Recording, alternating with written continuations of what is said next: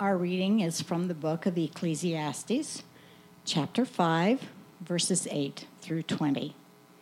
If you see in a province the oppression of the poor and the violation of justice and righteousness, do not be amazed at the matter, for the high official is watching and watched by a higher, and there are yet higher ones over them. But this is gain for a land in every way a king committed to cultivated fields.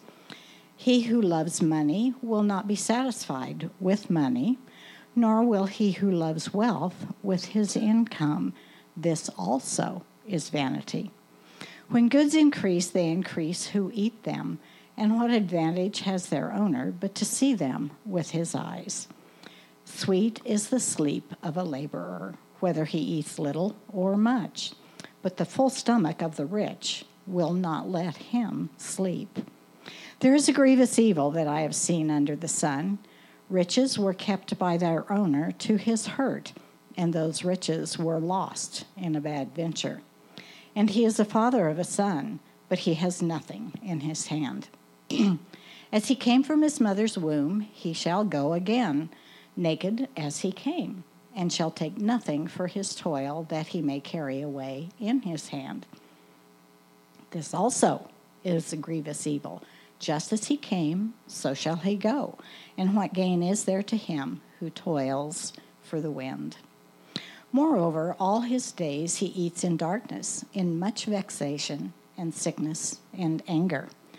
Behold, what I have seen to be good and fitting is to eat and drink and find enjoyment in all the toil with which one toils under the sun, the few days of his life that God has given him for this is his lot. Everyone also to whom God has given wealth and possessions and power to enjoy them and to accept his lot and rejoice in his toil. This is the gift of God. For he will not much remember the days of his life because God keeps him occupied with joy in his heart. This is God's word.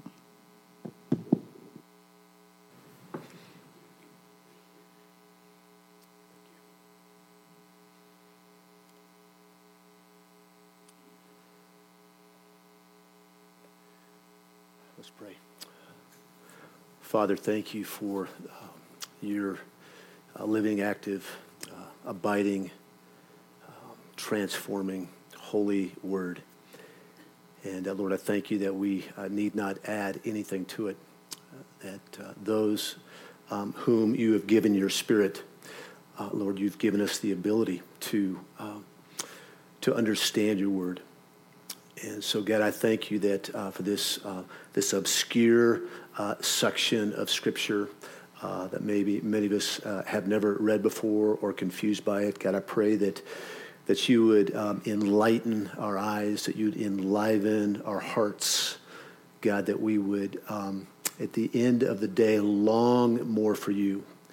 I pray, God, that you would expose areas of greed and fear in our heart that are, that are replacing uh, the, um, our ultimate satisfaction and hope in you. Uh, so, Spirit of God, please uh, just have your way with us here this morning. Uh, may you be honored and glorified, and may we be edified and encouraged. We love you. We pray all this in the powerful name of Jesus. God's people said, Amen. Good morning. So, we're back into the book of Ecclesiastes, uh, as Jolene just read. Thank you, Jolene. And um, I'm going to give you just a little bit uh, for those who are new or maybe have forgotten what the book of Ecclesiastes is about. We've I think we've taken uh, uh, five, six weeks off, so I want to just kind of set our bearings as to what this uh, special book is about.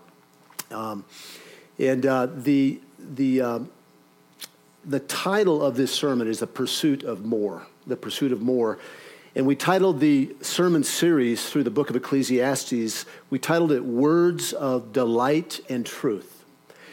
And if you know anything about Ecclesiastes, you go, wow, how'd you, how'd you come up with that name? Because it's, it's anything, if it feel, doesn't feel like delight or truth. It, it feels like truth, but not delight. Um, and it's because those, that's, what, that's what Solomon calls it at the end of the book of Ecclesiastes. And what we're going to learn here is that Ecclesiastes speaks to everyone living in a sinful world, whether you are regenerate, whether you know Jesus, or whether you don't know Jesus. And he actually, for those, for those of you that may not know Jesus, um, it will frustrate you uh, because of all the truth uh, and the paradox that we see in this book. But for those of us that know the God who created everything, uh, it, should bring, it should bring great hope. The preacher, the guy that wrote this, Solomon, he calls himself the preacher, hides none of his own sins. He's very open, honest, vulnerable. He doesn't hide his struggles. He is willing to ask questions and he pours out his own soul. The preacher lets us know that we're not alone in our questions. Uh, whatever it is uh, that we are asking, the preacher has asked. There are major themes in this book, and we're going to actually hit every major theme except one um, uh, today. Um, striving after the wind. He talks about striving after the wind um, uh, seven times in this book, and that that um, living life in trying to accomplish things is like like trying to catch the wind. Uh, vanity is a word that's used 38 times. And if you remember what vanity is, it's from the Hebrew word hevel, H E V E L. And it literally means um, vapor, vapor or a wisp of smoke. It's here for a minute and it's gone the next. Also, vanity can refer to a paradox. And what's a paradox? A paradox is, um, is something that doesn't make sense in our minds, in our hearts. For example, a paradox would be why do good things happen to bad people, or why do bad things happen to good people? That's a paradox. Another theme is um, under the sun, 29 times. And when he talks about under the sun, he's talking about everything um, on the earth um, and um, uh, apart from God. And then he talks about enjoying life seven times. We're going to talk today about enjoying life. So, the question that I have right up front is how do we enjoy life and glorify God right now, today? No matter what you have going on in your life, no matter what um, types of fears you have, no matter what type of greed you might be mired in, um, how do you enjoy life today? I was a financial consultant, as many of you know, for 20 years. And one of the uh, two emotions that I saw uh, in the lives of people that I managed their money, hundreds of people with uh, over $100 million, the two emotions were fear and greed. And fear and greed are actually what makes the financial markets go up and down. And fear and greed actually is what um, controls um, your ultimate uh, mindset and whether you're able to enjoy the day or not. These emotions of fear and greed drive all of sinful humanity under the sun. Whether you know Jesus or not, um, and whether you know it or not, that fear and greed is our emotions that get a hold of all of us more frequently than I think we'd like to acknowledge. And it doesn't matter if you have much or if you have little. The vain pursuit of more wealth is striving after the wind and can cause fear or can cause greed.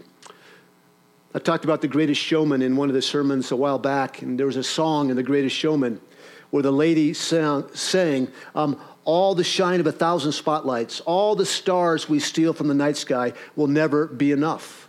Never be enough. Towers of gold are still too little. These hands could hold the world, but it'll never be enough for me. Never be enough for me.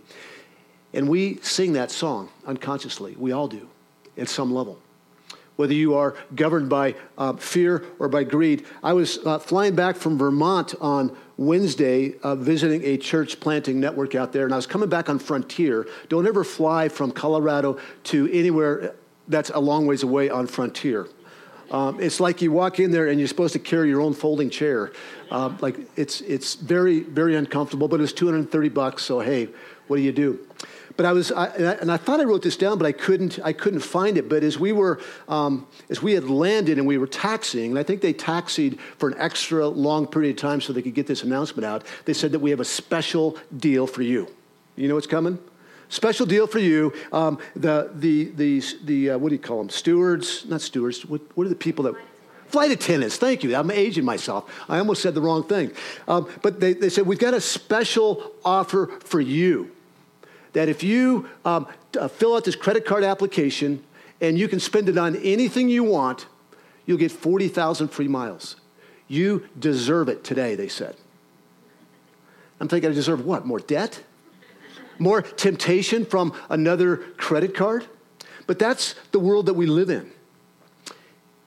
And as it, as it pertains to your future, you, each of you individually, um, are you more prone to fear or greed? Are you more prone to fear or greed? You may not be greedy in the sense that you're trying to accumulate um, uh, millions of dollars. But my guess is that you operate out of fear at times, wondering about the future. How am I going to pay for my kids' education? How am I going to retire? What if my um, college graduate kid boomerangs and comes back to the house? How am I going to provide for him or her? Whether it's fear or greed, there is a cost to you today by living in that place. And the cost is um, giving up, it's an opportunity cost, really, where you're giving up time with loved ones because of all the, the, the worry. You're giving up the opportunity cost of being generous to others today. And many of you are giving up your health, actually, because of the worry. The pursuit of more, even more of a good thing, can rob us of our enjoyment today. The pursuit of more wealth will disappoint you and will not deliver what it promises, and it will actually consume you, as we're going to see in the passage today.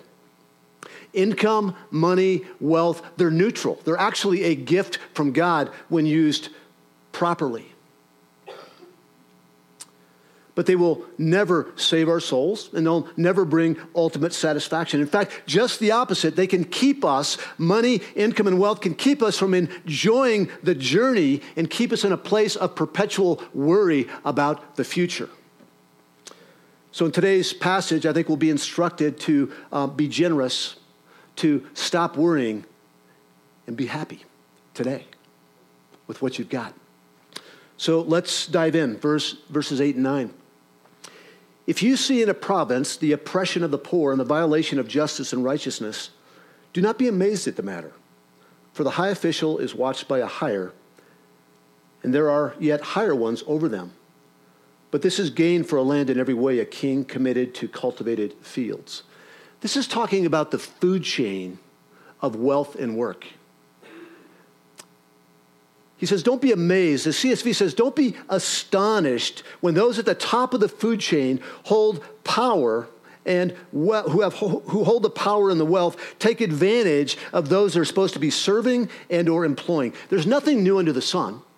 You don't have to just think of your, your current situation, whether it be political or whether it be corporate. Um, it goes back to the beginning of time. It's been happening in every culture, in every generation since Adam and Eve. There's always, always someone higher up taking from those down below.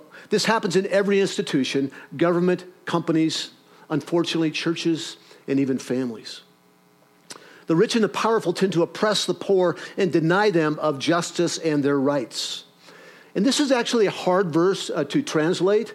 Um, the, the way that the English uh, Standard Version has it is that the best defense against government corruption is a godly king. Society needs a ruler with wisdom like Solomon, someone who values economic freedom, who encourages his people to prosper by cultivating their own fields. However, there's many other scholars that read this verse more negatively and translating it as follows. The profit of the land is taken by all. Even the king benefits from the field. That's the more common translation, actually.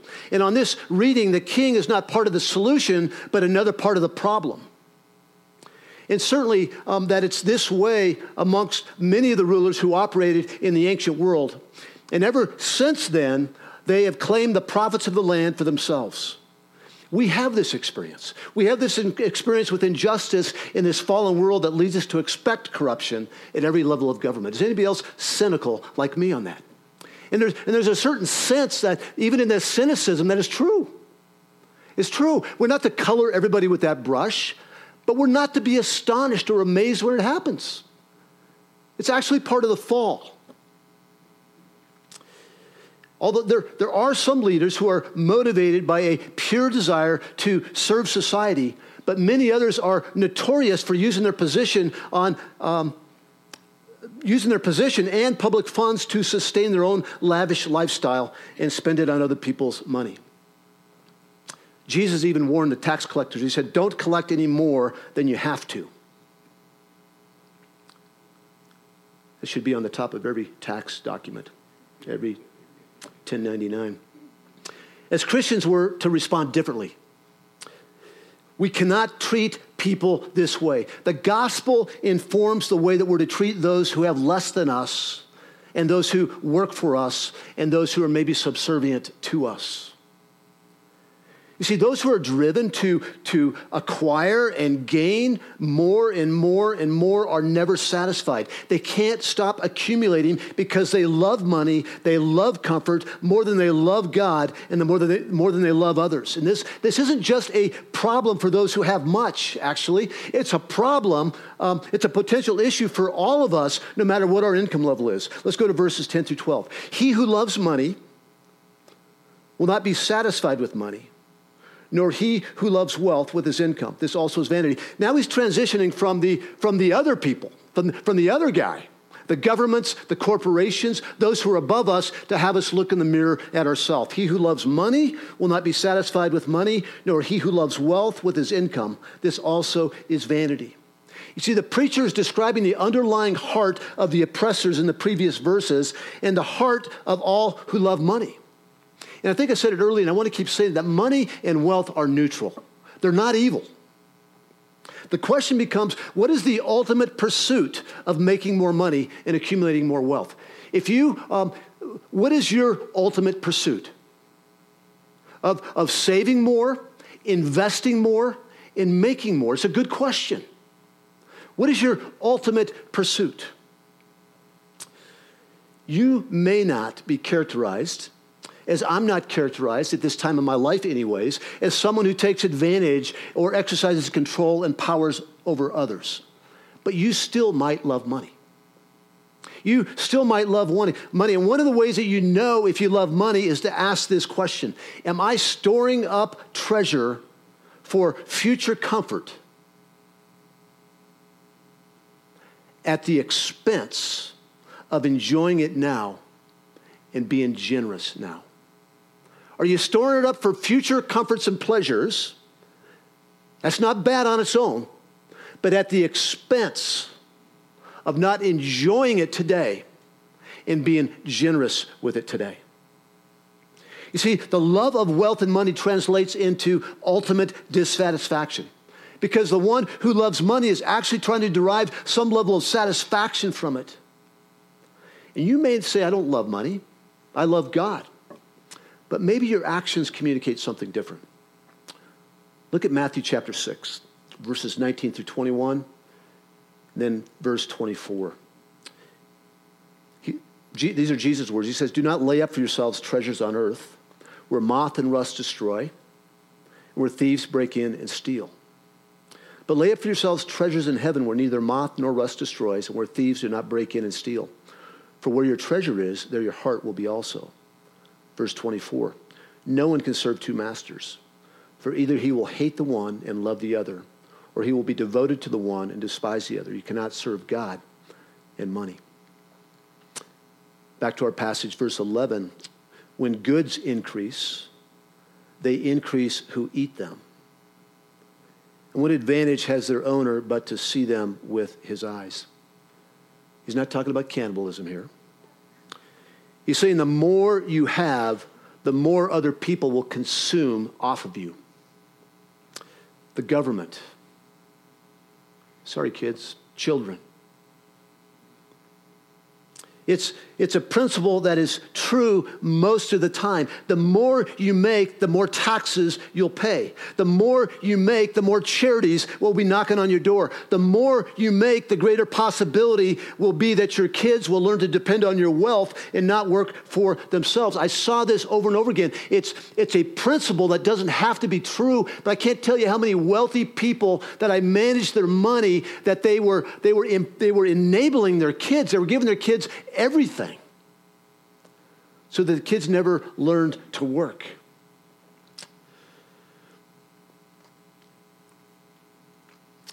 The more you have, the more others will see you as a resource to help them personally or to help their business or the more charities you'll have knocking on your door. And you know what? That's not all bad. But they won't see you for who you are. They won't see you as a human being. They'll see you as a, as a meal ticket or as a source to get something from. One of the reasons that here at WCC, if you're new to us, we don't, um, I think Stephen probably said it, we don't, we, not only do we not pass a basket for the offering, not that that's bad, but the pastors have no idea who gives what. And the reason we do that, we're actually um, shepherding with one arm, arm behind our back because what reveals our hearts the, the most actually is what we do with our money.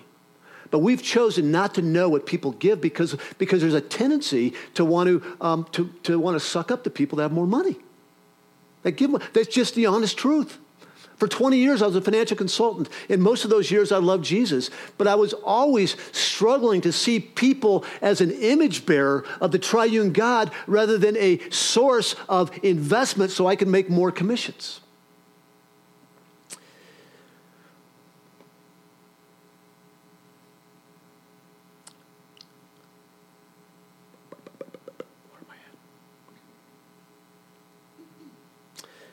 He goes on to say, is he says, What advantage has their owner but to see them with his eyes? There is what he's talking about is all the things that we have built up our savings our investments our multiple houses. What advantage has the owner of these things but to see them with his eyes? What's the point of striving more if it's just to feast your eyes on what you've accumulated? It's good to help people be employed. It's good to provide for yourself. It's not bad to prepare for years in which you may not be able to work which in america we call retirement. But it's better to give rather than hoard your wealth and watch it accumulate with your eyes. Verses 12 through 14. Sweet is the sleep of a laborer, whether he eats little or much. But the full stomach of the rich will not let him sleep. There's a grievous evil that I've seen under the sun. Riches were kept by their owner to his hurt, and those riches were lost in a bad venture. And he is a father of a son, but he has nothing in his hand. Wealth hoarded and wealth lost in these verses. Two, two extremes. Sometimes we can justify um, accumulating or hoarding wealth to make sure our kids have enough for, um, for whatever, for college or for an inheritance. So we have enough for retirement. But be, by hoarding for a future day, and by the way, I'm using the word hoarding on purpose because as we're going to see, that's the word the preacher uses. By hoarding or accumulating for a future day, we miss, we have a tendency to miss opportunities to be generous now by giving to those in need and towards the expansion of God's kingdom. The reason that national statistics say that the, that the average uh, uh, churchgoer, Christian, uh, gives to the church 3.5%, you know, I, I can say that I could actually make a case that God's word says that 10% is a starting place. The reason it's so slow or so low is because of worry. It's because of accumulating and hoarding for a future date rather than enjoying and being generous with it today.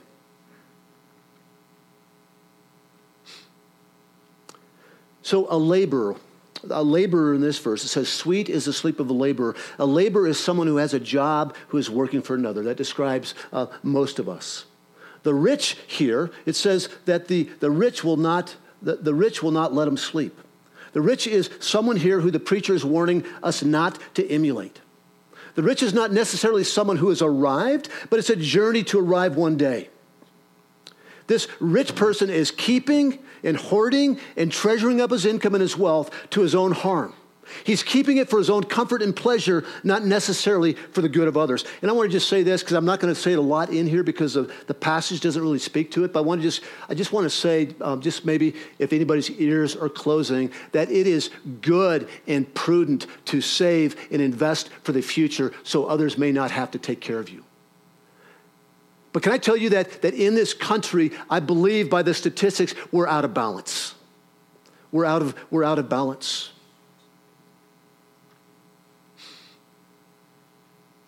And the, and the difference here between the laborer and the rich in verses 12 through 13, it's not a value statement. He's not saying that the one who labors for his daily bread um, It's not a value statement. One's not better than the other. He's saying the one who labors for his daily bread has pleasant sleep.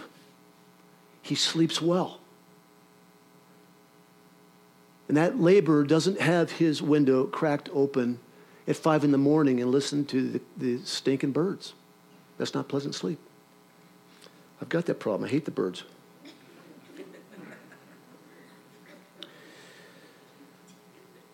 He, the, the laborer sleeps well. Uh, the, the worries of the future wealth of servicing debt aren't present for the laborer. Sweet sleep for the laborer with a full or empty stomach because he has, he, all he's doing is working for today. He's not worrying about tomorrow. He has nothing but his daily bread, bread, and as a result has seen the Lord take care of him every single day. And as a result, he's been trained by God's faithfulness not to worry. And it says that there's no sleep for the rich with a full stomach. CSB says, uh, calls that abundance. It's not talking about eating, it's talking about having a lot. Wealth brings anxiety. The more you want or think you need, the more anxious you get. I want to just, uh, so financial planning. Um, a lot of us, um, I was one of those guys for 20 years, and I loved doing it actually, because I got to um, just see what makes people tick. And a lot of you guys use financial planners, but here's what we do as financial planners we want you to worry about the future. We want, we want to ask you, when do you want to retire? As if that's a, uh, in the Bible somewhere. And we say, okay, if that's when you want to retire, this is how much money you have today. This is how much you got to save to get there. And this is how much you've got to earn to get there. What does that do in your stomach even listening to that? It creates fear. And I'm not saying it's bad to, to have a financial consultant, it's not bad to plan. But if it's creating worry and if it's causing you to not enjoy today and not be generous today, I'd say scrap the plan. If you're planning for tomorrow at the expense of today, scrap the plan. It's not God's best.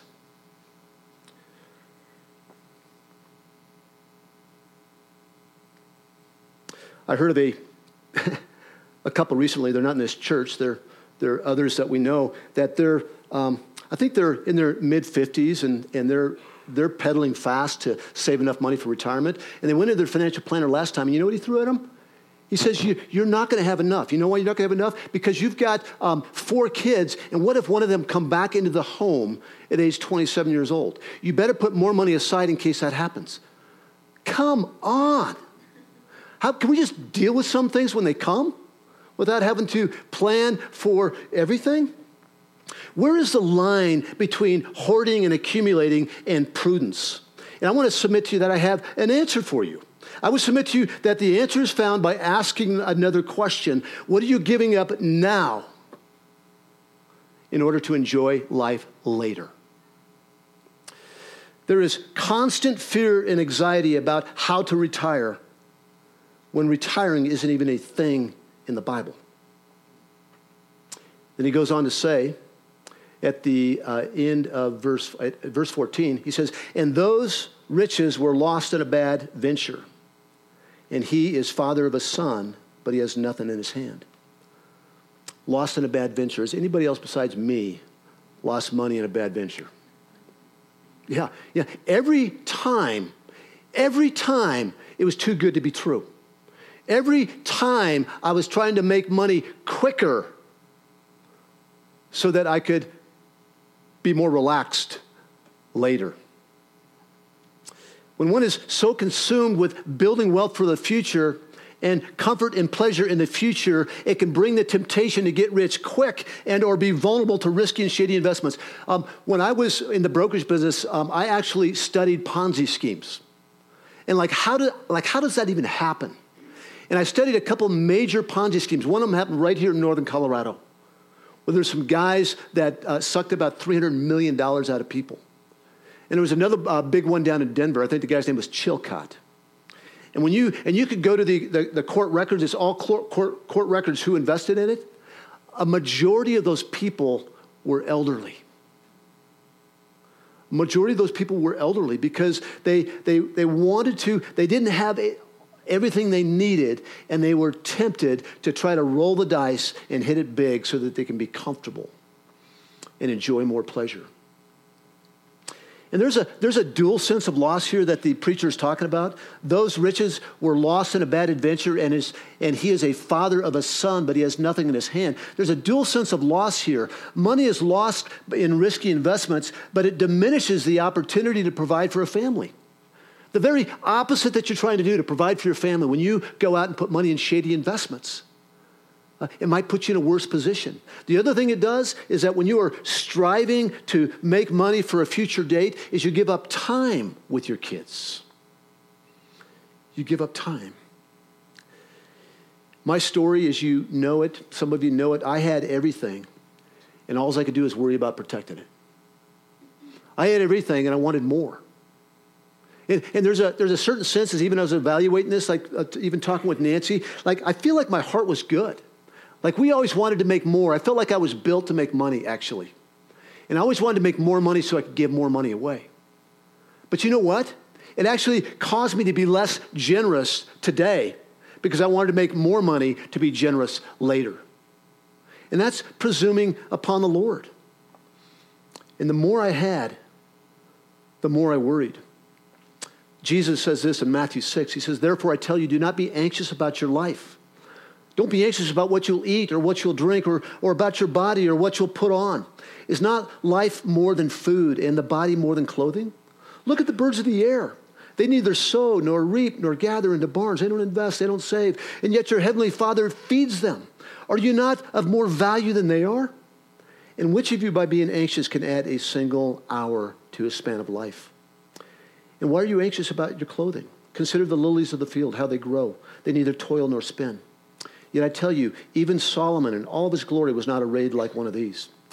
But if God so clothes the grass of the field, which today is alive and tomorrow is thrown into the oven, will he not much more clothe you, O little of faith? Therefore, do not be anxious, saying, What shall we eat? Or what shall we drink? Or what shall we wear? For the Gentiles seek after all these things, and your heavenly Father knows that you need them all. He knows what you need. But seek first the kingdom of God and his righteousness. Seek first the kingdom of God and his righteousness, and all these things will be added unto you. Therefore, do not be anxious about tomorrow, for tomorrow will be anxious for itself. Sufficient for the day is its own trouble. And I came across this, this, uh, this paradoxical story about an American investment banker who encountered a Mexican fisherman. I want to read it to you. An American investment banker was at the pier of a small coastal Mexican village when a small boat with just one fisherman docked. Inside the small boat were several large tuna, uh, yellowfin tuna. The American complimented the Mexican on the quantity of the fish and asked how long it took to catch them. The fisherman replied, Only a little while. That wasn't very long. The American asked, Why didn't you stay out longer and catch more fish? The fisherman said he had enough to support his family's immediate needs. The American then asks, But what do you do with the rest of your time? The fisherman said, I sleep late, I fish a little, I play with my children, I take siestas with my wife, Maria. I stroll into the village each, each evening where I sip wine and play guitar with my amigos. I have a full and busy life. The American scoffed, I'm a Harvard MBA, and I can help you. You should spend more time fishing. And with those proceeds, you should buy a bigger boat. And with the proceeds from the bigger boat, you could buy several boats. Eventually, you would have a fleet of fishing boats. Instead of selling your catch to a middleman, you would sell directly to the processor, eventually opening your own cannery. You would control the product, processing, and distribution. You would need to leave the small coastal village and move to Mexico City and then to LA and eventually to New York City, where, we, where you will run your own expanding enterprise. The fisherman asked, But how long will all this take? To which the American replied, 15 to 20 years. But what then? asked the fisherman. Millions. Oh, but what then? The American laughed and said, That's the best part. When the time is right, we would announce an IPO and sell your company stock to the public and become very rich. You'd make millions. And the fisherman said, Millions? Then what?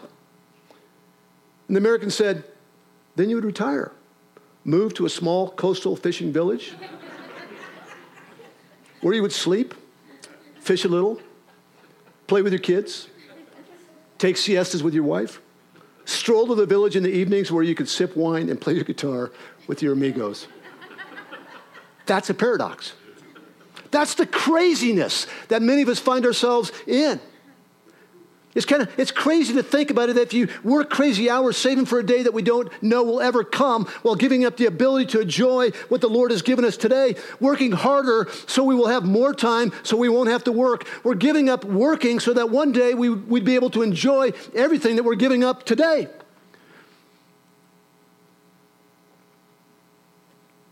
I can relate with this fisherman in so many ways. So many ways verses 15 through 16. As he came, the, the rich person, the one who is um, hoarding, accumulating, saving for a future date, as he came from his mother's womb, he shall go again naked as he came, and he shall take nothing for his toil that he may carry away in his hand. This also is a grievous evil. Just as he came, so he shall go. And what gain is there to him who toils for the wind? We must leave it all behind. we must leave it all behind. The, the, the, uh, the Egyptians, the pharaohs, they would, they would bury themselves with all the riches. I mean, if you, if you go into their tomb, there's, there's, there's chairs, there's, uh, there's gold, there's silver, and the only thing that it did is it attracted robbers. The solution what's the solution? Give it all away now and just be imprudent for the future. No, don't do that. The answer isn't to give it all away. The enjoyment is found in rightly placed hope and being generous. The way to, um, to enjoy life is not putting it all away for the future, but enjoying it today and being generous. 1 Timothy 6, Paul says this As for the rich in this present age, who's rich in the present age in this room? You all are. You all are. As for the rich in this present age, charge them not to be haughty or prideful nor to set their hopes on the uncertainty of riches, but on God who richly provides us with everything to enjoy. I just got to tell you something comical. Um, I'm, I'm not a prophet, nor am I a son of a prophet. But here's the deal. Um, i was in the financial um, uh, services industry for 20 years, and everybody that you've hired to manage your money, everybody that you read about uh, in the newspaper, everybody you see on TV or listen to the radio, they don't have a clue. Nor did I. The only one that knows is the King of Kings, the Lord of Lords, the one who sits at the right hand of the Father. And you're giving up um, enjoying today and being generous today for an uncertain future. Verse 18 they are to do good, to be rich in good works, to be generous and ready to share thus storing up treasure for themselves as a good foundation for the future, so that they may take hold of that which is truly life. If you want to know if you're toiling after the wind, it's when you worry about the future. It's when you lack a thankful heart for today. And you're not being generous, really generous with what He's given you today. What gain is there to him who will return naked and helpless? While all the while toiling after the wind to secure a comfortable future? Verse 17. Moreover, all his days he eats in darkness, in much vexation, and sickness and anger. That sounds horrible. That sounds horrible. Uh, I believe darkness here is an uncertain future. That every one of us sit in darkness. Because, because we don't know what the future is. We don't know what the future is. He eats in darkness and much vexation or frustration. It's frustrating when we have a plan that we put all of our hope into, and yet we have no idea what the real outcome will be.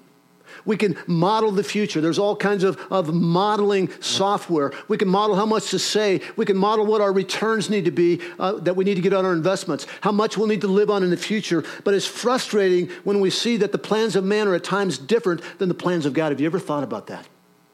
That whatever your plans are for the future may not be God's plan for you. 13 years ago, I lost it all. Lost it all. I was, I was front cover of Money Magazine, been on the, t- on the TV many times, radio. I had a sure plan. But God, actually, in hindsight, in His kindness, that His plan was not my plan. Because if He would have kept me on that trajectory, I'd never get to do this by God's amazing grace. much frustration and sickness or affliction, operating in the darkness of an uncertain future while not trusting in a good and loving and sovereign God can make us sick with worry and anxiety. And I'm wondering uh, how many of our ailments today, how many of our suicides today are a result of an uncertain future and not being able to control it. In anger, sickness and anger, same thing. Others taking advantage of us, no control over our future, and losing money in bad ventures. You and I were made for a better world. The very reason that we are weary and never completely satisfied is because nothing under the sun can satisfy our heart's longing. Only the one above the sun can satisfy our weary soul. So, can I beg you, don't put your hope, don't put your hope in the future under the sun. Put your hope in the future of being above the sun one day. You see, life, I believe, is meant to be wearisome. Life is meant to be out of our control. Life is meant to, to show us that we, that we have um, ultimate satisfaction only in the one above the sun. In Ecclesiastes 3:11 it says that God has put eternity on man's heart. We all long for something the world cannot give. Now the preacher is going to contrast the grievous evil that he just spoke about keeping wealth for ourselves, investing in bad ventures, and worry about not having enough. He's going to contrast that in the final verses here with what's good and fitting. And what the preacher says is to enjoy the journey Enjoy all of it today. Don't wait till tomorrow. He says in verse 18, Behold, what I have seen to be good and fitting is to eat and drink and find enjoyment in all the toil with which one toils under the sun a few days of his life that God has given him. For that is his lot. Everyone also to whom God has given wealth and possessions and power to enjoy them and to accept his lot and rejoice in his toil, this is a gift from God. I don't know if you remember, we did a, a, one of the sermons, one, one of the challenges with Ecclesiastes is that he goes over the same topics over and over again. And we did another sermon a while back on enjoying life. And remember, I just I said um, that we just need to have a whipped cream fight and eat a, eat a cricket. Just not take ourselves so seriously. What God is saying here, He's saying enjoy the journey. Take the focus off the man made destination, whatever that is for you. Whatever that is for you, take the focus off the man made destination and enjoy the journey and enjoy the good gifts that He's given you today.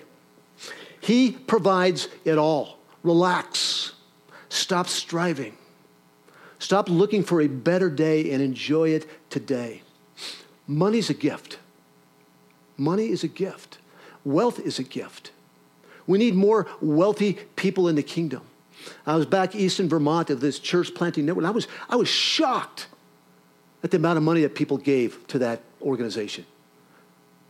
Hundreds of thousands of dollars that they, that they gave, rich people gave. So, so um, let me just say this. If, if you're going to um, put money in a risky investment, um, just give a bunch of it back to the church, would you, if you, if you hit it big? No, don't do that. The gift of money and time are a sign of God's common grace. It's available for everybody. It's something He provides for all of His creatures. As believers, though, God's grace saves us and provides for us and allows for contentment. It elicits thankfulness and it leads us to being generous today rather than hoarding for tomorrow. And as we recognize God's um, good and gracious gifts to us, we're able to take joy in them and give generously to others. So eat and drink and find enjoyment in the few days, in the few days that God has given you.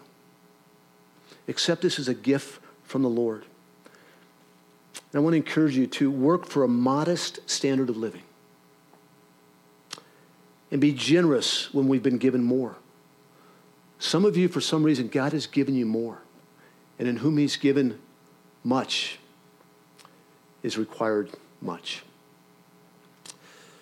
Wealth and work are good things, but they will not save and they will not satisfy. We're going to finish on verse 20. For he, the rich person, will not much remember the days of his life because God keeps him occupied with the joy in his heart. He's talking about the, right, the, the rich person that has his hopes rightly set on the one who created everything under the sun. Remember to live. Don't spend too much time reflecting on the past or dwelling or worrying about the future. Enjoy today. Listen to what James has to say. This is for me. Come now, you who say, Today or tomorrow we will go into such and such town and spend a year there and trade and make a profit. Yet you do not know what tomorrow will bring. What is your life? For you are a mist that appears for a little time and then vanishes. Instead, you ought to say, If the Lord wills, we will do this and we will do that. As it is, you boast in your arrogance. All such boasting is evil. So whoever knows the right thing to do and fails to do it, for him it is sin. So I want to encourage you to be generous, to stop worrying, and be happy. Those, those three things. And we can only do that. You can only do that if you know Jesus Christ. And recognizing that Jesus, as we get ready to celebrate communion, that Jesus gave himself to us. Let me say it a different way. He gave himself for us, for our sin. He gave himself for us so that we would never suffer the penalty and the consequences of our sin. And he also gave himself to us so that he would be with us, so that we could be satisfied in him today. We'll be ultimately satisfied in him when we're with him in a place where there's no more sin, there's no more suffering, there's no more death. One of the uh, struggles that I had with this passage and even the way that I thought through it is that it, it feels to me to be a little more um, do this and don't do that. So let me just say this that the, that the, the solution the solution, the, the impetus, the, the motivation, the, what's going to compel us to not worry, to be generous, and be happy today has nothing to do with our income, our wealth, our security today or tomorrow. It has everything to do with Jesus and who he said he is. They said he'll promise, he promises never to leave us nor forsake us. So my hope and prayers is that as you uh, come up and take the elements, that, uh, that you do business with the Lord, that you would just acknowledge him, thank him for being the one who satisfies, the one who provides for every one of your needs, first and foremost, your need for salvation and your need for hope. Amen. So come up, take the elements as you're, as you're led, and then, um, and then we'll sing.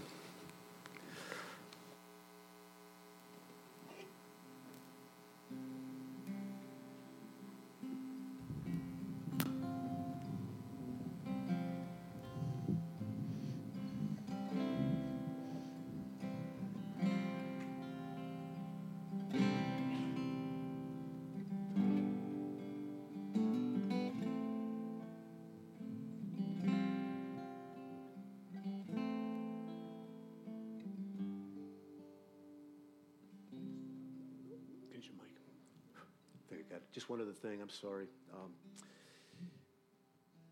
I don't know if this is out of routine or if it's helpful, but Jesus said on the night that he was betrayed, he took the bread and he broke it. He said, This is my body